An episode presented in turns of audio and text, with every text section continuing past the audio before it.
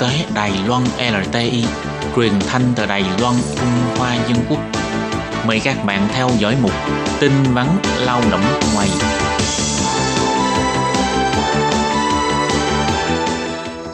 Khiết Nhi và Thúy Anh xin chào các bạn. Các bạn thân mến, các bạn đang đón nghe chuyên mục tin vắn lao động. Trong phần tin vắn lao động của ngày hôm nay, Thúy Anh và Khiết Nhi xin mang đến cho các bạn hai thông tin như sau. Thông tin thứ nhất, Ủy ban Nông nghiệp hỗ trợ chi phí khách sạn phòng dịch của lao động di trú cho chủ thuê tính từ sau ngày 5 tháng 8. Và thông tin thứ hai, chính quyền huyện Chương Hóa tổ chức hai buổi hoạt động an tâm chăm sóc vào tháng 11 cho lao động di trú. Và sau đây xin mời các bạn cùng đón nghe phần nội dung chi tiết của bản tin vắn ngày hôm nay. Dịch bệnh COVID-19 đã ảnh hưởng đến nhiều ngành nghề trong xã hội. Để giảm thiểu gánh nặng của chủ thuê, Ủy ban Nông nghiệp đã đưa ra quy định hỗ trợ chi phí kiểm dịch cách ly tại nhà của lao động nước ngoài cho chủ thuê ngành nông nghiệp do ảnh hưởng của dịch viêm phổi truyền nhiễm đặc biệt nghiêm trọng COVID-19. Sẽ hỗ trợ 1 phần 2 chi phí khách sạn phòng dịch của lao động di trú.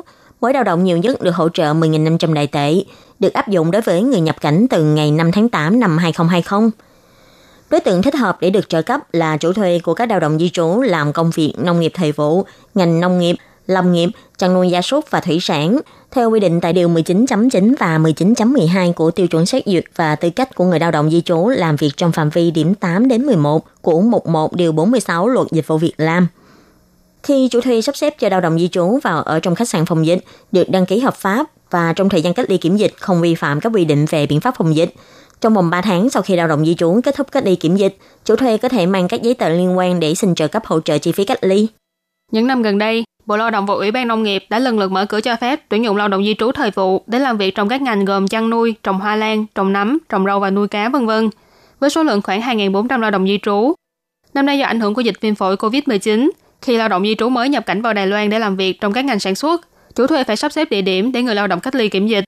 Theo thông tin được biết, do tình hình cho thuê khách sạn phòng dịch tại các địa phương khác nhau, giá cả chênh lệch từ 1.500 đài tệ cho đến 2.500 đài tệ một ngày, Chi phí ở khách sạn phòng dịch cần phải tốn từ 22.500 đài tệ cho đến 37.500 đài tệ.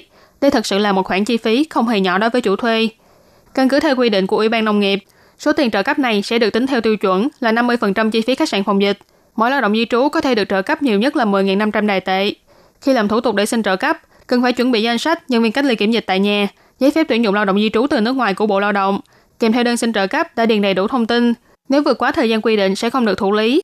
Đồng thời người xin trợ cấp cũng không được phép xin các khoản trợ cấp hay hỗ trợ có cùng chung tính chất khác và cũng không được phép bắt người lao động nước ngoài phải chi trả chi phí khách sạn phòng dịch bằng bất cứ hình thức nào. Một khi bị phát hiện sẽ bị hủy bỏ tư cách xin hỗ trợ. Và tiếp sau đây là thông tin thứ hai. Để nâng cao chất lượng và kỹ năng chăm sóc của kháng hộ công gia đình người nước ngoài, vào ngày 7 tháng 11, Phòng lao động huyện Trương Hóa đã cho tổ chức hoạt động kế hoạch chủ thuê an tâm tuyển dụng kháng hộ công gia đình tại Dream House huyện Trương Hóa và vào ngày 21 tháng 11 tới, Phòng lao động Trương Hóa sẽ tiếp tục cho tổ chức hoạt động này tại công viên phường sinh thái Viên Lâm thuộc thành phố Viên Lâm, huyện Trương Hóa, giúp kháng hộ công người nước ngoài có thể tăng cường kỹ năng chăm sóc, cũng như là giúp người cần được chăm sóc nhận được phục vụ chăm sóc chất lượng tốt hơn. Tại hiện trường hoạt động, ngoài có các giảng viên chuyên môn đến giảng dạy, ban tổ chức còn sắp xếp để thông dịch viên đến giúp đỡ chỉ đạo phiên dịch cho kháng hộ công người nước ngoài. Nếu ai quan tâm, có thể gọi điện thoại đến số 04 836 0115 để đăng ký hoặc biết thêm thông tin. Phía phòng lao động huyện trường Hóa cũng bày tỏ, tuy kháng hộ công người nước ngoài đều đã được tập huấn kỹ năng chăm sóc kháng hộ cơ bản trước khi đến Đài Loan. Tuy nhiên, các gia đình chủ thuê kháng hộ công người nước ngoài lại thường gặp phải những trường hợp kháng hộ công người nước ngoài không đủ kiến thức chăm sóc thực tế hoặc do trở ngại về ngôn ngữ, khiến cho người cần được chăm sóc không được chăm sóc thỏa đáng.